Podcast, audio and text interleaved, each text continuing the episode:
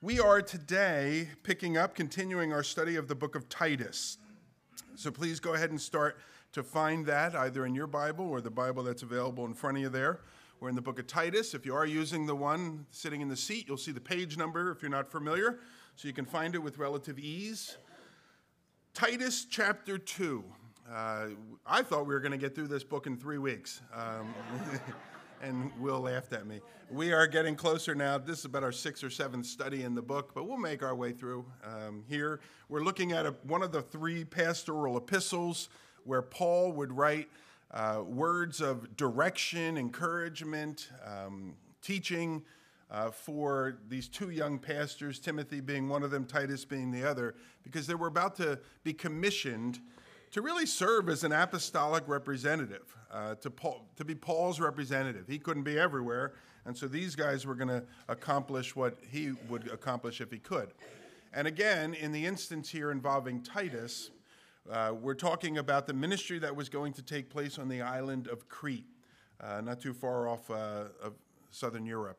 Um, there, this relatively large island, lots of towns and villages, lots of people, and we don't I don't know how many, I don't know if anybody knows how many, but many of those towns and villages having churches. And there were things that needed to be put in order in those churches, as we've learned. And so we saw in chapter 1, verse 5, he had to appoint elders in every one of those towns, spiritual leaders that would take on the task of leading that congregation, even when Titus himself uh, was off of the island. That was the first thing he would have to do. Secondly, we saw at the end of chapter 1, he would have to deal with the false teachers and the false teachings that were making their way into those churches and was, was upsetting whole families, he said. People were being impacted by it. That would be a responsibility of Titus. And then, as we have been considering the last few weeks now, uh, teaching for the general congregation, not so much for the leaders and not so much uh, teachings about these false teachers and so on. But as we read in chapter 2, verse 1, but as for you, Titus, teach what accords with sound doctrine. And that's where he was going to address the different groups in the church. He was going to address the older men and the older women and the younger men and the younger women and so on, what they needed to know to walk this walk as a Christian. So again, he says, teach what accords with sound doctrine, but then he doesn't go into sound doctrine. He's already assuming Titus knows that. What he goes into is what should the response of a person that has just learned sound doctrine, what should that look like? What should an older Christian man's life look like? And an older Christian woman's life look like? And so on. And so, chapter 2, verse 2, the older men. Chapter 2, verse 3, the older women. Chapter 2, verses 3 through 5, the younger women. And then what we last considered, chapter 2, verse 6, the younger men. Now, as we come to verse 7, Paul's going to turn his attention to Titus himself. I'm sending you there. You're going to be the minister there. This is the work you're going to do there. You're going to appoint some elders. You're going to deal with false teachers. You're going to break down each of these groups and talk to them about certain things. But in verse 7 and 8, actually, he turns to Titus. What sort of man must Titus be? There's an old expression, maybe you've heard it more is caught than taught. And people are going to look at Titus's life and they're going to watch Titus's life and they're going to learn a lot from Titus, even in the many instances where he's not opening his mouth. And they're going to see how he responds to frustration and they're going to see how he re- responds to the happy moments in life and the joys of life and the disappointments in life. And they're going to watch his life and they're going to learn lessons as to what it means to be a follower of Christ by observing their minister. And so Paul turns his attention here to Titus and he says, Titus, these are the things you need to focus yourself on as well. You, you told, we've already told you what the older men need to do and the younger men need to do and the older women and younger women, but Titus, this is for you. And Paul, we know, he sat at the feet of an ancient rabbi, an older, I should say, rabbi, when he was a young man, and he watched him and he learned from him. We read in the book of Acts, chapter 22, that that individual was a man by the name of Gamaliel, who seems to be a good man. He didn't know Christ. Uh, I don't know if he ended up knowing Christ, but in the early years of his life, he didn't know Christ. But nonetheless, he was a nice man, a good man, and Paul learned from him. We know that Paul invested his life into a lot of young men himself People like Timothy, of course, as we've been considering, and Titus, and Silas, and Luke, and all of these people that he invested his life into, they could, uh, they could observe him and watch him. And that's now what he's telling Titus. And so he says this in verse 7. He says, Show yourself in all respects to be a model of good works. And in your teaching, show integrity and dignity and sound speech that cannot be condemned so that an opponent may, may be put to shame, having nothing evil to say about us. And so his first instructions to Titus regarding his own life is that he live in such a way as to be an example to others. And specifically, as you see here, to the young men. Remember, that's who he was going to be working directly with, but it's, it's an example to anyone that would be watching. People are going to be looking, people are going to be observing, observing him, and he tells him to be an example. Titus is going to have two tools as a minister in that congregation uh, and all of those congregations there in the island. He's going to have two tools that he can work with. Number one would be his exhortation. And we talked about that's his teaching. We saw that in verse 6, and now we see in verses 7 and 8, his second tool is going to be his an example. Now, exhortation is when you teach someone and then you strongly encourage them. Put that into practice now. And Titus is going to do that. An example, that is where he is going to model putting it into practice for himself. And it's the second of these two that Paul digs into here in verses 7 and 8. He, again, he begins, he says, Show yourself in all respects to be a model of good works. Now, it's important to know when Paul says good works, he's not referring to uh, good acts of service. You know, sometimes we think about in, in that particular way. What are the good works that you've done? Well, you know, I helped this lady across the street and I've done this and I mowed a lawn and all that. That's not what Paul has in mind. There's a place for that, certainly. We should be serving other people in that way. But the word that is used here is a word which means, and, I'll, I'll, paraphrase what, what it is that Paul is saying, is that Titus should set the example for others with the overall life that he is living. And so the word means it's any act, any deed, or anything that is done. Titus was to be an example to others just by the way he lived his life, day in and day out, when he's on duty as a pastor and when he is off duty, because he's a follower of Christ and as followers of Christ, the way we live our lives, the things we do, the people we do them with, how we go about doing them, all of that should be impacted because we're Christians. And so Paul is saying to Titus, live your life in such a way that you're constantly on display. That if anyone has any doubt, I wonder how I should how should I respond if somebody starts yelling at me for no reason? Well, look at Titus. How did Titus respond when people started yelling at him for no reason? I wonder how I should respond if nothing seems to go my way in a particular day. Look at Titus. How did Titus respond in that circumstance? I wonder how I should respond if everything is fantastic and it's going great in my life. Should I run around and boast about that and put everybody down and look, God loves me so much more than he loves you or something? Well, let's look at the example of Titus. And so Paul here is saying when Titus is down playing sports at the local gym, he should be different than he would be if he wasn't a Christian. And when he's at the grocery store, every single instance where Titus might find himself, he could set a pattern that others could emulate as to how a follower of Christ should live their lives. When Paul wrote to the Corinthian church, he said this Imitate me just as I imitate Christ. And that's what he's calling Titus to here. Live in such a way that you can do the exact same thing. You can say, Imitate me as I imitate Christ. Now, what Titus taught certainly was immensely important.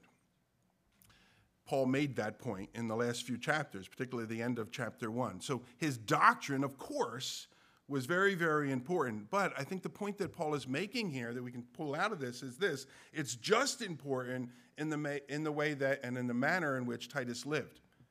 And so you've heard people say things like, well, don't watch what I do, just listen to what I say. Well, that, that doesn't work, and it can't work. And so it's just as important the manner in which he lives as the things that he teaches. And whether you're a preacher or not, like Titus is, but especially if you're a preacher or someone officially representing the Lord. But either way, the life that we live has to measure up with the words that we say. If anybody is going to take us seriously, as we try and share our faith with others, you know, we have this relational evangelism course coming up on Saturday morning um, for the ladies with the prayer breakfast. If anybody is going to take you seriously, then your life and your words have to measure up. Because if it is a complete contradiction, people, this guy, they might be polite to you. They might be like, oh, yeah, that's very interesting. Come on. This lady, she doesn't even believe it herself. He doesn't even believe it himself. He says one thing and he does another. And so Paul's instructions to Timothy is that he needs to be the same man, Titus, I should say, the same man outside of the pulpit as he is in the pulpit. Warren Wiersbe, a great man, I think he's dead, but he was a great man. I, I don't remember. But he said this he says, Whatever the pastor wants his church to be, he must first be himself. And I think we can expand that a little bit and extrapolate some additional meaning. Whatever the mom or dad wants their kids to be, the mom or dad need to be themselves. And whatever the employer wants his employees or her employees to be, that's exactly what he needs to be or she needs to be. And you could fill in the blank there, but what you want in somebody else is what you need to be yourself. Because hypocrisy, you know this, everybody knows, this isn't like, that's so profound. I would have never known that. I mean, we all know this. What drives us nuts? Hypocrisy. Hypocrisy kills a person's witness. You know, it's fascinating when you, you look at Jesus. The people that drove him nuts more than any, I don't know if that's the right term, but you get what I'm trying to say. The people that just really bothered him the most were religious leaders that were hypocrites. Paul concludes his statement here to Titus by telling him that he needs to be an example himself. You remember at the end of chapter 1, this is what Paul said of the false teachers. He said, They profess to know God, but they deny him by their works. And then he went on, boy, Paul, he said, They're detestable. They're disobedient. And then he said, and they are unfit for any good work. That word unfit there, it's a word which means disqualified. You want to enter into a particular race, but you don't meet the qualifications for that race, or you violated something with the rules, you're disqualified. You're not allowed to do it. And what Paul was saying about these false teachers were they, they sounded good, they, they were good speakers, people were listening to them, crowds were coming, and all of this stuff, but their lives disqualified them from being teachers of God. You remember how Paul began chapter 2? He says, But not you, Titus. That's not the way you are, Titus. Paul knew that about our friend Titus here, and he's challenging him again. He's reminding him again you need to be exactly opposite as those false teachers. You need to practice what you preach. He was to set a pattern for others. He goes on in verse 7 and he says, And in your teaching, show integrity, dignity, and sound speech. Now, he still has the idea here of being a model to others. The first example was a model on how he lived. The second example is being a model in how he spoke. And Paul has repeatedly addressed the issue of doctrinal soundness. that soundness, health, it's good, solid doctrine. He's talked about that in this book a lot. He's also talked about unsound doctrine, but we'll put it all together here for our purposes. Here, however, is a call for Titus to guard his tongue, his mouth, the things he said, not just when he's in the pulpit, but in every circumstance of his life. Yes, he is to remain doctrinally pure. Incorruptible is how some versions translate it. It talks here about this idea of integrity. Uh, in the verse, it says, uh, in your teaching, show integrity, dignity, and sound speech. It speaks here of this idea of integrity. And integrity has a number of different meanings in our English language. This has the meaning here where we might say something, look at a building, and it looks like it might be coming down, falling down, and we, we wonder about the integrity of the building. You've heard it used that way. It's referring to this idea of stability. He was to be stable in his teaching. It was to be solid. It was to be strong. It was to be sound.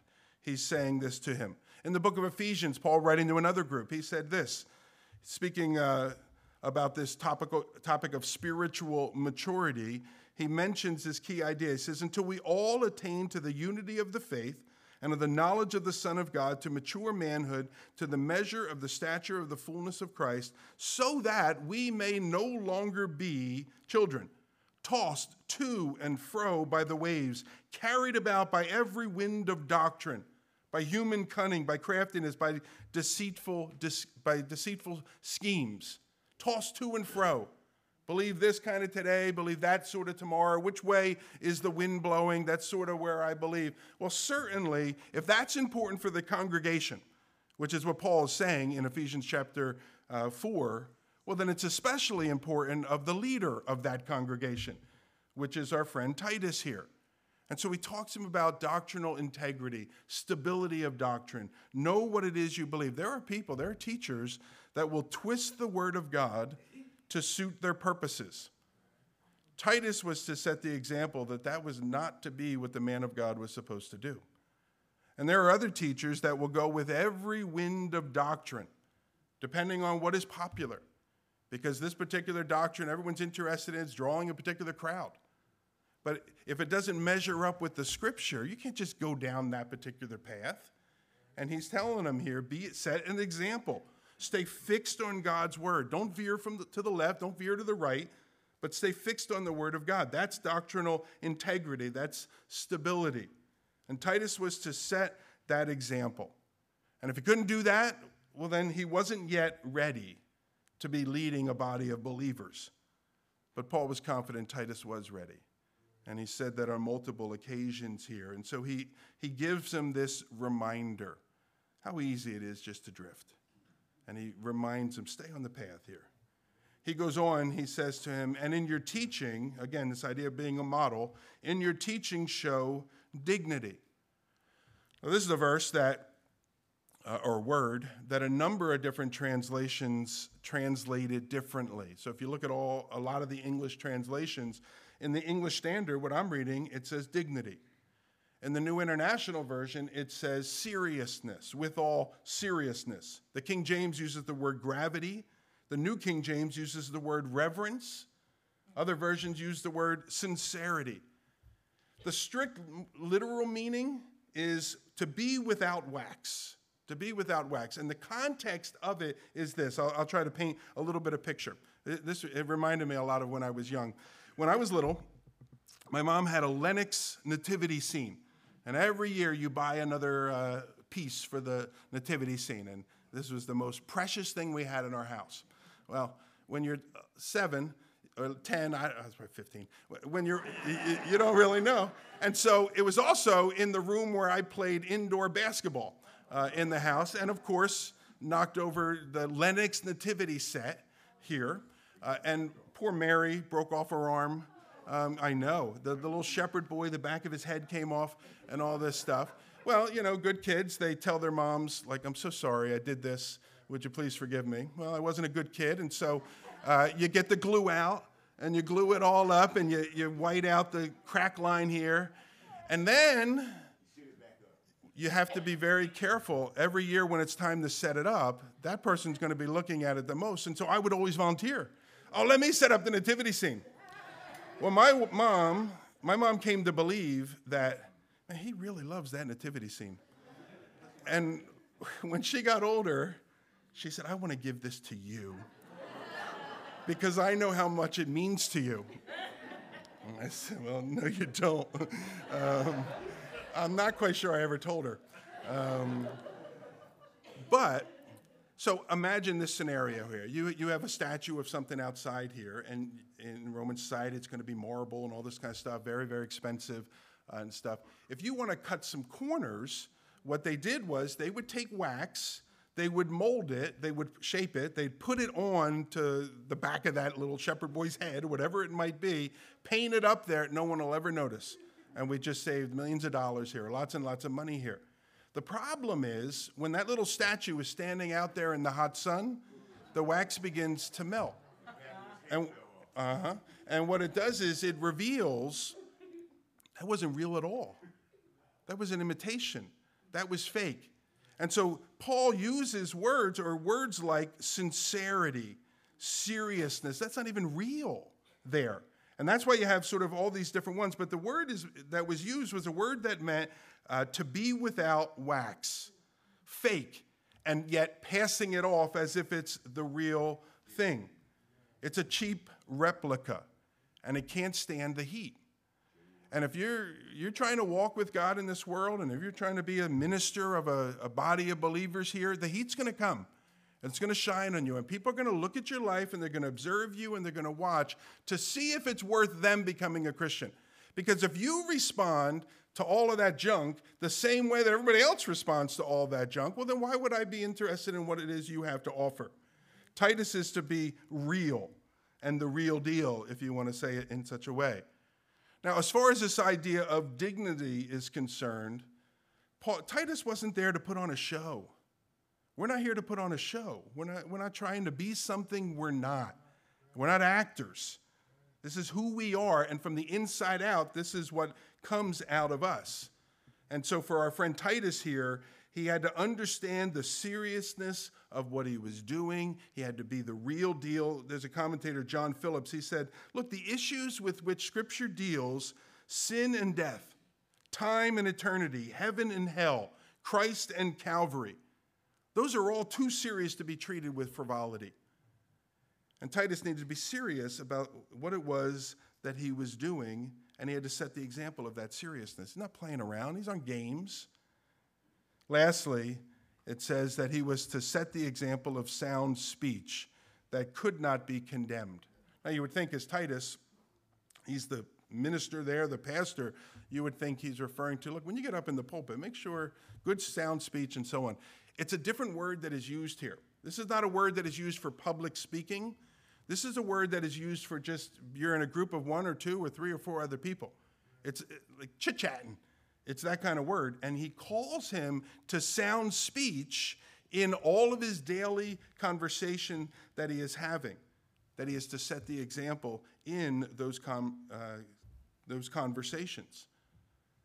And so, if there's something that he wouldn't say, you wouldn't say while preaching a sermon, then you probably shouldn't be saying it. Sometimes people will come into a church setting. Sometimes we'll get people, they'll come in here. Is this the building, you know, for such and such? They don't know the word church. This building has been lots of things over the years. And so they'll be coming in, they'll look for something. And we're like, no, that's not us. And they'll say, oh, crap. But they won't say crap. and then they'll go like this oh no, I just cursed in a church. It's just as wrong if you're in a church or you're outside of it. If you think it's wrong, then don't do it um, here. Titus was to be an example. And it's not just in the area of foul language, he was to be an example with everything that came across his tongue. So he was to set the example about not being a gossip, which is, scripture speaks a lot about, not backbiting, not slandering others not being sarcastic, not being a liar. The Bible talks about not being a coarse jester. Anything that cross, comes across the tongue, he was to set the pattern and the example of this is what it means to walk with Jesus. Again, he was to be the real deal that people could look at and say, there it is. That's what I'm striving to be. Imitate me as I imitate Christ he goes on and he concludes this little section of Titus and he says, So that an opponent may be put to shame, having nothing evil to say about us. First, notice here about us. Paul includes himself in it. And whether he's including himself as me and Titus, because I, I put Titus there, and so if you do a bad job, people are going to think of me, or he's talking about all ministers you know, if Titus sets an example of this is what a, poor, a minister looks like and it's in a poor one, then all the ministers are going to read it. Or if it's just simply as a Christian, people are going to look at Titus's life and draw some conclusions about everybody else's faith as well. And Paul says, look, live your life in such a way so that no one will be able to say anything evil about us. That everyone's reputation that names the name of Christ is going to take a hit if Titus is a hypocrite. I mentioned last week that we're all too familiar with examples of ministers that have gotten inappropriately involved with typically women that they shouldn't be involved with. And those negative testimonies, as many of us I'm sure know, they impact all of us. Because people know the name of that guy, and they heard the story of what that guy did, and he's a representative of Christianity, so all you Christians are the same. They gave people, people a reason to reject you without even really talking to you. And ultimately, I don't care if they reject me, but ultimately, they reject the gospel. I haven't even been given a chance to give you the gospel because some other guy lived in such a way that caused disrepute to the name of Christ. And so Paul says, nothing evil to say about us. He also adds in this statement here, so that an opponent uh, may be put to shame. Those Titus interacted with, they might not agree with his teaching. They might not agree with his conclusions, you know, and, and all of the points that he is making here. But Paul is saying here uh, regarding Titus, and each of us, I think this applies to every one of us, is that they should not be able to argue with your response to your own teaching. They should not be able to say, well, you don't even believe it, because you're not even living up to the standard that you're talking about here. Again, Titus was to be the real deal. And so, if someone ever did come out with rash accusations, and maybe you had people do that. I've had some instances where people, not a lot, but a few, where people will say a particular thing that I said this, or I did this, or I went there, or whatever it might be. And other folks, fortunately, are able to come alongside. You're like, I don't think so. I know him pretty well. I, I, that doesn't sound like him to me. Others could sort of rise up to your defense because you've set that pattern and you've set that example. Doesn't mean necessarily you can't still go down that path, but you've set a track record.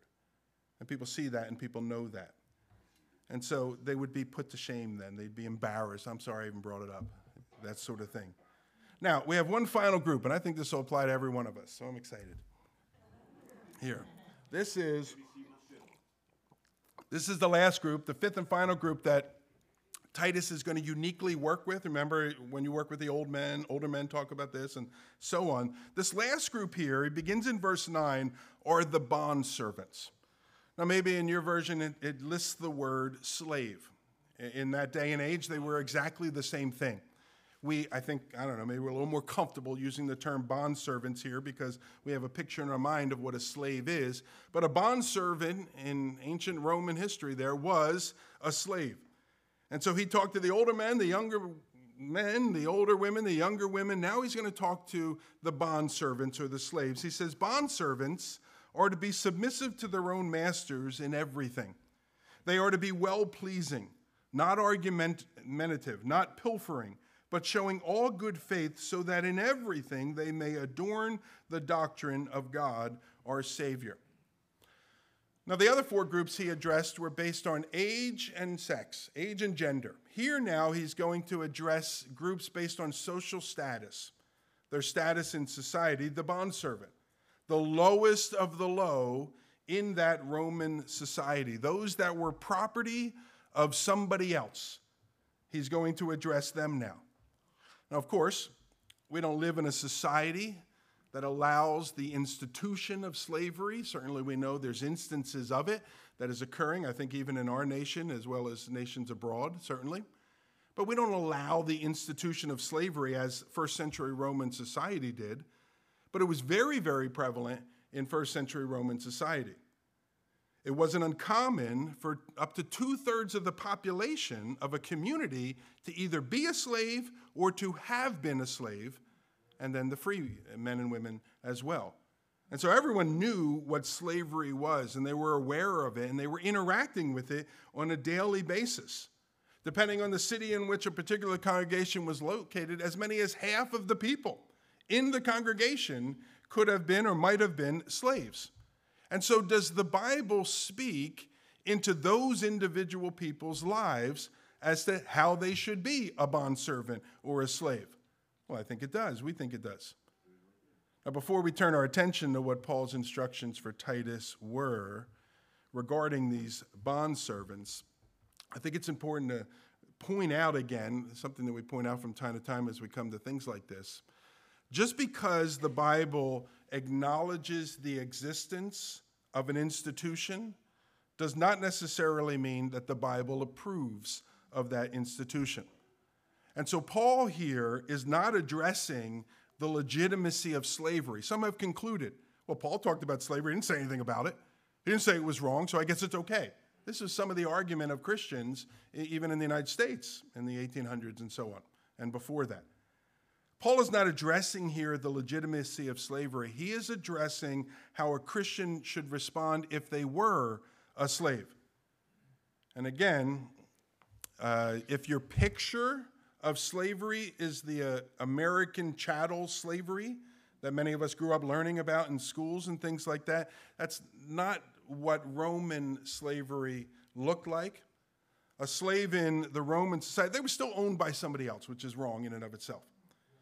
But a slave in the Roman society might be the guy that lives at the house next door. And he might even own that particular house. It's possible. Luke, you know Luke in the Bible? Dr. Luke was a slave. And many slaves were trained to be the personal physicians of their leaders. So he was a well educated guy here who it seems got his freedom or was granted time off, if you will, so that he could travel with the Apostle Paul. But Luke, we know, was a slave. Many people in first century Roman society even sold themselves into slavery so they could have a better life financially. They, someone's putting food on my table, that sort of thing. And so the idea here of slavery, it is a little different from what you might be thinking, what we might be thinking when we have in our minds somebody going to a foreign land, kidnapping someone, and, and so on and so forth. I don't think the idea of one person owning another is ever good, and I, I would hope everybody here would agree. But the New Testament, interesting, it never advocates the overthrowing of slavery. That wasn't Paul's mission. Paul wasn't writing to, to overthrow political systems or economic systems or cultural systems of his day. There would be other people that would take up that mantle. I think of William Wilberforce, for instance, in England, who took up that was his goal, really. He didn't want to be in Congress, whatever it was, Parliament any longer here. But that was his goal. Before I get out of here, we're going to get rid of this institution uh, in England. Paul's goal was to convert hearts and change the, the system from the inside out. As, and if you look, for instance, at the book of Philemon, we're going to look at that a little bit later um, after we study some of these other books here, but we'll get to the book of Philemon. You can really see Paul's strategy. He wanted a changed man, this owner here, Philemon, to kind of get rid of slavery on his own in many regards because he was a slave owner who had become a Christian.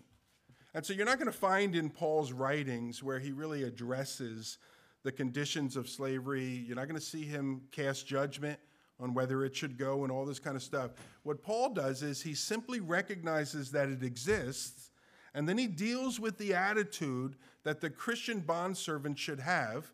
And interesting to note, elsewhere, he'll deal with the attitude that the Christian master should have as well. He'll do that in Ephesians chapter 5. And so I said a minute ago that the slave could be the guy that lived next door. That might be exaggerating a little bit, but the reality is this is that the churches would have been comprised of slaves and non-slaves. And it's it's probably not unfathomable that a slave would have been one of the elders of a congregation. In a sense, in charge of a congregation where his master uh, went to church. It's certainly possible here. He had a newfound spiritual freedom, even while he didn't quite have a physical freedom. Well, how should he live with that spiritual freedom? Well, Paul's going to address three common areas of sin that the typical Christian, or excuse me, the Christian, excuse me, the typical slave might have wrestled with. And particularly now, a Christian slave would wrestle with. And that's going to be disobedience toward their master, talking back to their masters, and theft from their masters. And now, if you haven't made the connection here, if you're thinking that's interesting, if I ever become a Roman slave, I'll know what to do. If you haven't made the connection, instead of thinking masters, slaves, think, think employers and employees. Most of us here are probably employees I guess some of us here were in supervisory positions, and so in that sense, we're an employer over others here. Uh, that we can make these applications to. So think of the employer employee relationship. Paul begins this way He says, Bondservants are to be submissive to their own masters. Uh, other versions use the word obedient to their masters. This word submissive, same word that we saw last week, is used in a few other instances lately that we've used. It's a military term. This is a particular military term that refers to the, uh, the private or whatever you might be standing and waiting for instructions. And then the captain or whomever, I, am not in the military, I, and I'm botching the words, and I apologize here. But the general says, I doubt the general's going to talk to the private, but let's say he did, uh, or she did. He's going to say, this, this, is what I want to do. Can we talk about that? You know, I do, I don't want to, like, eh. or no, you do what I tell you to do. Go. Submissive, obedient. Paul expected the bondservants to do what they were told in everything, it says in the passage. Now, of course, in every instance where we've had this point of human submission, if the boss is expecting you to do something illegal or even something immoral, you don't have to do it. Your first allegiance is to God. And God will protect you from all problems, right? Not necessarily. You may lose your job. I'm not doing that. I can't do that. That's wrong for me to do that. All right, well, then you're out of here. You're fired. But God, I was trying to honor you. But your first responsibility is to honor God and all, almost in every situation, you can honor your boss. But if they're asking you to do something illegal, they're asking you to do something immoral, we have to follow the example of the Apostle Peter. When he and the apostles were told by the religious leaders of Jerusalem, no more talking about Jesus. Next day, they're out talking about Jesus. And they said, We told you you're not allowed to talk about Jesus. And they said, Look, man, we, yeah, we know, but we must obey God rather than man. And so, whatever the consequences are, that's what the consequences are. And that needs to be our mantra as well. We have to obey God rather than man. That doesn't mean we never obey man. More often than not, the boss, I just want to get the job done. He's not trying to do anything illegal. She's not trying to do anything immoral. They're just do with this. Now, what's interesting to me, maybe to you, the Greek word that is translated here for master, I'm not good with Greek. I'm not good with any accent. Um, just about everybody I try to interpret sounds like Mrs. Doubtfire. Uh, and so I'm not very good. But the word is despotes. You can see in it almost despot. You familiar with that word despot? A dictator. Uh, the word meant a ruler or other person who holds absolute authority and often wields that authority in a cruel and oppressive way. That's what the word despot means. And so, this word here, talking about master, it comes from the same root. And you only need to imagine how the average slave owner treated their slaves so that this word despotes seems like an appropriate choice of words. Paul is saying, even to those type of leaders, the Christian bondservant was to submit, regardless of whether their masters were good guys or they were bad guys. They were to submit. And going back to that military term, they were to stand at a ready posture for their boss's command. So, for you and I, notice Paul's not saying, if you have a real nice boss, then be a real good employee. That's not what Paul is saying. What he's saying is, regardless of whether you have a good boss or a bad boss, be a real good employee. Amen? I think that Christians should be the best employees of any organization. I really do. You may not be the smartest, you may not be the most capable, you may not be the wisest, or whatever. Anybody can go to school and learn some things, and maybe you haven't been there yet. But you can certainly be the person of character and honesty and integrity and show up and go and do the extra mile. Anybody can do that. Next, Paul goes on to say, they are to be well pleasing. Again, notice he doesn't say if their bosses are well pleasing, then you be well pleasing to them. He says simply they're to be well pleasing. And this idea of well pleasing, it means to be honest and trustworthy. By application, it means to pay attention to detail. It means to do what it is you're supposed to do without having to be nagged and told to be doing it. I know, amen. It means doing things that you're not necessarily that are not necessarily part of your job description. I'm not the janitor. I don't pick up those papers on the ground here. Pick them up. Do it anyway. It means to be a good employee, well pleasing. Now, some of us here, maybe you're in a tough situation, and maybe you're dealing with a pretty difficult boss that you have a very hard time dealing with. In that situation, we're fortunate United States of America. I would start looking somewhere else. I would start polishing my resume, finding another opportunity. But while you're still there, looking for some other opportunity, while you're still in that situation in your present job with that crummy boss, be the best employee that you can be in that circumstance. And ultimately, who are you working for? You're working for your Heavenly Father. If He's pleased, you know, there are some people, you could be the greatest employee ever, and your boss still won't be happy. But if God is pleased, that's a good day's work. Paul goes on, he says, Don't be argumentative. Literally, don't speak against. The idea is whether it's overt, it's wait right out there, I'll give you a piece of my mind, or it's more covert and you're undermining the circumstances here. It, it, the idea is being resistant to the will of your boss, constant argument about every decision that is made. It's the opposite of being submissive and well pleasing. It's being argumentative. He says, not pilfering. I, don't, I didn't know what pilfering meant. It sounded familiar. It means to steal. He says, don't steal. Now, specifically, it's this idea of taking a little bit and no one's going to notice. We, today, we would use words like embezzlement. Usually, we use that for big amounts of money here, but it's just taking a little bit, nobody's ever going to notice, and popping it into your pocket. That type of offense, it was so common among slaves that the word bondservant or slaves and the word thief became kind of interchangeable in like sort of common Greek language here. It was just so common, it was expected. Of course, the, the uh, servant is going to pocket a little for himself or for herself so that he can get by on that and have a little bit of extra. Paul says, don't do it. He says, don't pilfer. Don't pilfer large sums of money. Don't pilfer small sums of money. Don't pilfer office supplies. People do that a lot. Don't do that.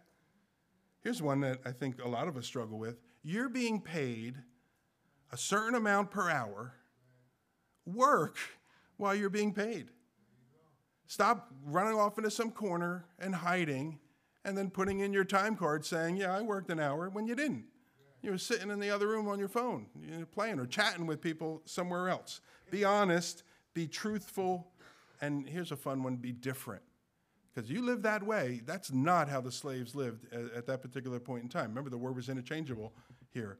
Live in that particular way, and you're going to stand down, you're going to be different. Be someone that your boss can trust, which is what Paul goes on to say in the next little verse there when he says, showing all good faith. He's not talking about faith in the sense of have all the right beliefs. Really, he's talking about this idea of faithfulness showing all good faith, faithfulness. Trustworthiness is what he's referring to. This refers to an employee, employee faithfully doing whatever it is that they are supposed to do. An interesting note is that in the, Rome, in the Roman side, and I think it even happened here in the United States, if you've ever read the book Uncle Tom's Cabin, you know that it was brought up in that particular novel there that Stowe wrote. And that is that the Christian slave, when they went up on the auction block, you know, they put the guy up there, the gal up there, and said, Look at those muscles. Look at that, those shoulders. Look at that back. And you'll be happy to know this fellow's a Christian too. And Christian slaves often went for more money than non believing slaves. And the reason is, is because they could be trusted. And they tended to be harder workers and the like. They knew what they needed to do and they did it. Paul says that's a type of, if you will, in our context, that's the type of employee that every one of us is supposed to be. He goes on, he says, Do these things be submissive, be well pleasing, don't be argumentative, don't steal, so that in everything they may adorn the doctrine of God our Savior. Why am I doing all these things? Paul doesn't say, Do all these things so that you can get a raise. He doesn't say, Do all these things so that you'll get that promotion. He doesn't say, do all these things. Maybe your master will set you free someday. He doesn't say any of that. He says, do all of these things so that others will observe your life and begin to think, you know what, maybe I want to become a believer too. What you're doing is adorning the gospel, the doctrine of God, our Savior. That word adorn there, it means to take precious jewels and to arrange them in such a way as to show their beauty. The picture I had in mind is you had a whole bunch of diamonds or whatever it might be, and you just threw them sort of like in this little plastic bowl and you set them there on the shelf. It would be like, oh, you got a bunch of stones there. That's interesting. But what do they do? They pull out that little black felt thing. I don't know what they do. And they put the diamonds right out on there, and you're like, holy cow, look at that. You adorn them, you arrange them in such a way that you show their true beauty. Listen, the message of the gospel is beautiful. I don't think there's a more sweeter message that is applicable to every human being that has ever lived than the message of the gospel. The fact that you could be a sinner so far away from God, and yet there is a God that entered in and paid your debt to reconcile you back into relationship with Him. What a sweet message. For me, anybody can hear that particular message. And so the message of the gospel is beautiful in and of itself, but when the power of the gospel is evident in a transformed life, well, you've just adorned that gospel. Because, you know, I could share this message with you and you're like, wow, that's really neat. But I could show this message to you as well. And you could say, you know what, I believe it because I've seen it in your life, and I've seen it in your life, and I've seen it in your life. You're, you're adorning the, gospel, the doctrine of God, our Savior. Consider what Paul's saying. The lowest of the low in society, the slaves, you have the ability, you have the opportunity to be the representative of heaven and potentially change a person's life and their eternity by setting this pattern and setting, this example. And of course, this obviously expands to every area of life, even beyond work and, employ- and uh, employment. Whenever the gospel is demonstrated by its practical effect on a person's life, that person is adorning the gospel. And really, this is Paul's primary motivating factor. This is why he's writing what he's writing, and honestly, it should be ours as well that others might be drawn to God through us, that others might be interested in considering beginning a relationship with God because they see the impact that God has had and our relationship with Him has had on our own lives here. You know, sometimes we think of evangelism. We're going to have the women's relational evangelism. We're doing our regional evangelism in late April and so on. We talk about sharing the faith and what it is we should share. Sometimes when we look at that and we think about that, we think if I could just just get the right words to say, I can convince everybody to become a Christian. Well, Paul is not saying speaking here about having better words and the impact that that can have. He's speaking here about having a better life, living a better life, and the impact that that can have. Now, I totally think there's a place for going to those classes and learning the things to say and how to respond and so on. And certainly we need to learn what is the gospel. Some of us don't even know necessarily how to explain it and what it actually is. I know what it is in my heart, I don't know what words to say about it. And so we should learn those particular things here. But really, what people need to observe are not better words, but they need to look at our lives.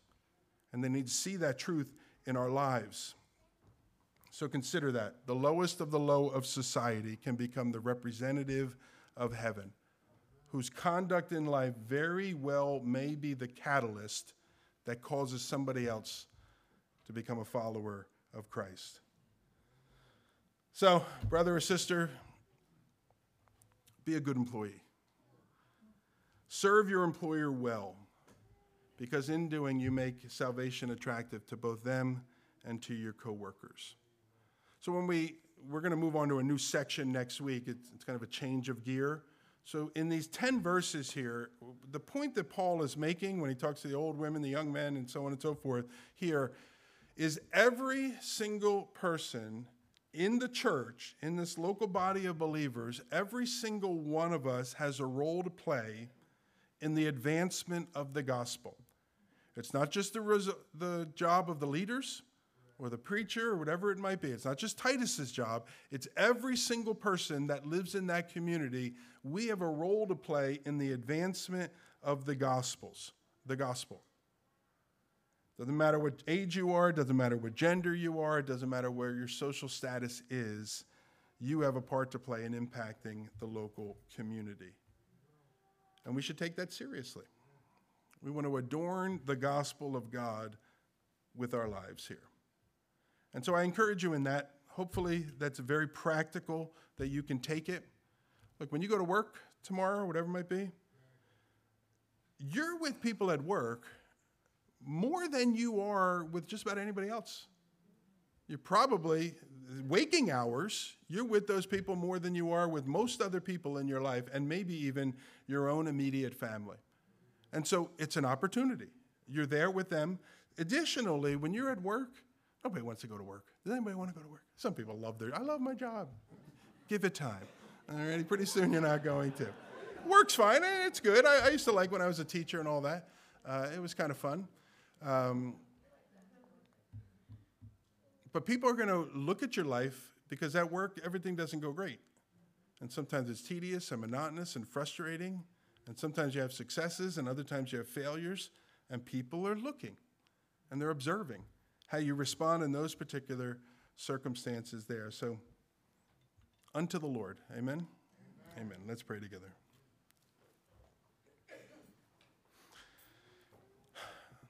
Lord, I, I do pray, Lord, that uh, we would we would all do this well. Lord, the gospel of God is so sweet. We certainly know it to be true. We, almost every one of us in this room, many of us certainly, have experienced it to be true. The transforming power of the Holy Spirit entering into our lives, the forgiveness of sin, the cleansing that is ours when we became followers of Christ. Lord, the way in which you change us in, in things we do, but also just our responses to circumstances, Lord, you begin to mold us from the inside out. And we rejoice in that. So, yes, the gospel is beautiful. And our desire is to live our lives in such a way that others might look at it and be drawn to you, not to us, but to you. And so, Lord, I pray you would bless the word today. Lord, I pray by your Holy Spirit, you might uh, challenge every individual heart here. Encourage, certainly, but challenge about a particular area or many areas that you want to uh, do your refining work in. Lord, our, we want to glorify you. We do. We want to live lives that are well pleasing to you in response to the good work you've done in us. And so bless your word that we've learned today. In your name, amen.